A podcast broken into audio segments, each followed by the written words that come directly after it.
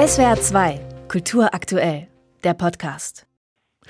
Singt sie oder singt sie nicht? An vier Abenden soll die russische Starsopranistin Anna Netrebko an der Staatsoper Berlin als Lady Macbeth in Verdis Oper ab heute auftreten und gegen diese Auftritte gibt es Widerstand, weil, so heißt es von Seiten der Kritiker, Netrebko sich nicht ausreichend von der russischen Regierung um Wladimir Putin und von Putins Angriffskrieg auf die Ukraine distanziere. Eine Petition fordert die Absage der vier geplanten Konzerte und einige Exil-Ukrainerinnen und Ukrainer haben für heute eine Demo angemeldet vor der Staatsoper. Darüber spreche ich in SWR 2 am Morgen mit Staatsoperinintendant Matthias Schulz. Herr Schulz, grüße Sie. Guten Tag, guten Morgen. Erstmal das Allerwichtigste, singt sie? Ja, sie wird singen. Sie hat jetzt letzten Montag und Dienstag geprobt und ja, sie ist bereit. Mhm. Die Kritik, den Widerstand, der sich gegen diese Auftritte formiert, habe ich angesprochen. Auch Besucherinnen und Besucher der Staatsoper kritisieren, dass sie Anne Trebko festhalten an den Auftritten. Was entgegnen Sie der Kritik? Also viele Besucherinnen und Besucher, die ich erlebe, sehen es durchaus sehr, sehr differenziert und unterstützen auch sehr, dass sie singt, muss ich sagen. Für mich ist es einfach mal sehr wichtig festzuhalten, dass dieser unglaublich schreckliche Angriffskrieg durch nichts zu rechtfertigen ist und wirklich das ein, ein Angriff auf das menschliche Zusammenleben weltweit. Da haben wir als Bühne nicht einen Hauch an Zweifel dran gelassen. Wir haben auch ein Konzert für den Frieden direkt nach Kriegsausbruch gemacht, gemeinsam mit der Europäischen Zentralbank. Christine Lagarde war da, Herr Scholz war da, äh, Frau Giffey war da und so weiter. Wir haben Sachspenden gesammelt, wir haben äußere Zeichen gesetzt, wir haben Aussister hier bei uns im Haus präsentiert mit dem ukrainischen Botschafter und so weiter. Und Frau Netrebko hat ein Statement gemacht. Sie hat und das sehr klar Krieg benannt. Sie hat sehr klar gegen die Ukraine benannt und dass sie das verurteilt. Und es gibt nicht viele russische Künstlerinnen und Künstler, die das gemacht haben. Gleichzeitig hat sie nach Kriegsausbruch auch entsprechend gehandelt. Sie ist nicht mehr in Russland aufgetreten, ist mir auch bestätigt worden, wird nicht auftreten. Und das war für uns entscheidend, eine Positionierung, die mit dem Handeln da zusammenpasst. Ich habe übrigens mit ihr auch selber sprechen können, mich auch von der Authentizität ihrer Angaben da durchaus ein Bild machen können. Und deswegen sind wir der Meinung, dass sie da eine Chance verdient hat. Mhm. Ganz kurz, also äh, eine Trepos Distanzierung von der russischen Führung und äh, ihre Verurteilung des Krieges halten viele nicht für glaubwürdig. Berlins Kultursenator Joe Cialo von der CDU glaubt ihr beispielsweise nicht. Er sagt, es fehle da eine klare und unmissverständliche Distanzierung. Im letzten Jahr ist sie ja auch im Kreml aufgetreten zu ihrem 50. Geburtstag. Warum glauben Sie ihr trotzdem?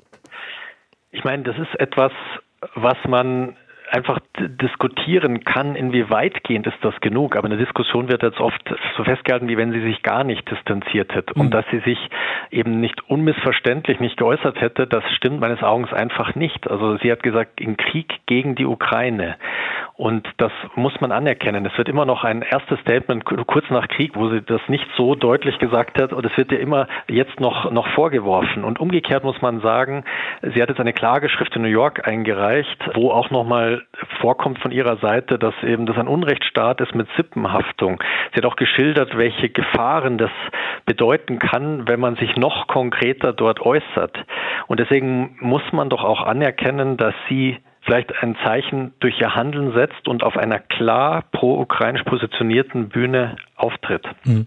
Im letzten Jahr, da hatten Sie ja auch noch gemeinsam mit Frau Netrebko entschieden, dass sie an der Staatsoper in der Turandot Neuproduktion nicht singt. Also äh, von Seiten des Hauses ein Wandel, aber Sie sagen, es gibt eben auch einen Wandel bei Frau Netrebko das ist eben genau der Punkt. Wir haben uns das nicht leicht gemacht. Das war übrigens auch keine einsame Entscheidung von mir, sondern das Haus steht da wirklich dahinter. Wir kennen ja Anna Trepko seit vielen Jahren. Sie hat dort große Auftritte gehabt am Haus. Und wir haben dann erstmal die Touran dort Premiere, was eine große Geschichte gewesen wäre, und sind gemeinsam mit ihr entschieden, das nicht zu machen und haben eben auch alle zukünftigen Engagements auf den Prüfstand gestellt. Und da muss man halt sagen, danach gab es ja dann das persönliche Gespräch von ihr. Danach hat sie sich dann positioniert und danach konnte man auch sehen, wie sie sozusagen mit der Situation wirklich umgeht, auch durch Auftritte und wo sie auftritt. Und da sind wir einfach dann zu dem Schluss gekommen, dass dieses Engagement jetzt, das übrigens schon seit drei Jahren vereinbart ist, also auch vor Kriegsausbruch schon vereinbart war, dass wir das jetzt möglich machen wollen. Mhm. Diese Diskussion, die läuft ja nicht nur an Ihrem Haus, sondern an vielen. Die Met hat äh, sich gegen Netrebkos Auftritt entschieden, das Festspielhaus Baden-Baden erst dagegen, dann dafür, das Wiener Konzerthaus gerade auch dafür. Jedes Mal auch ein großer medialer Wirbel um die Frage, wie können, wie sollen Theater, Opernhäuser oder Bühnen prinzipiell mit dieser Frage umgehen, der problematischen politischen Positionierung von Künstlerinnen und Künstlern?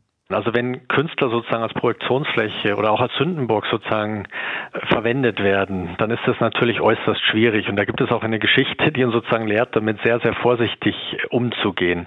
Es ist so, dass natürlich ich mich auch ein bisschen frustriert bin darüber, dass jetzt zum Beispiel nicht mehr große Sportler, große Künstler aufstehen und die russische Zivilgesellschaft aufrütteln. Aber die Frage ist, welches Recht hat man dazu, das einzufordern? Und ähm, es ist halt so, ich glaube, uns geht es darum, wir sind eine Bühne mit über 30 Nationen, die da immer zusammenkommen, tagtäglich, wo man wirklich versucht, da zu verbinden, wo man auch die, die Kraft der Musik versucht zu benutzen, um sozusagen Leute miteinander zu finden. Man darf auch nicht diese diplomatische Kraft von Musik unterschätzen, dass dort ja Brücken bestehen bleiben, dass man weiter im Dialog bleibt und so weiter. Wir müssen auch eine, an eine, eine Welt denken, wann irgendwann Frieden ist und so weiter. Und da ist halt die Frage, wie, wie weit geht man da?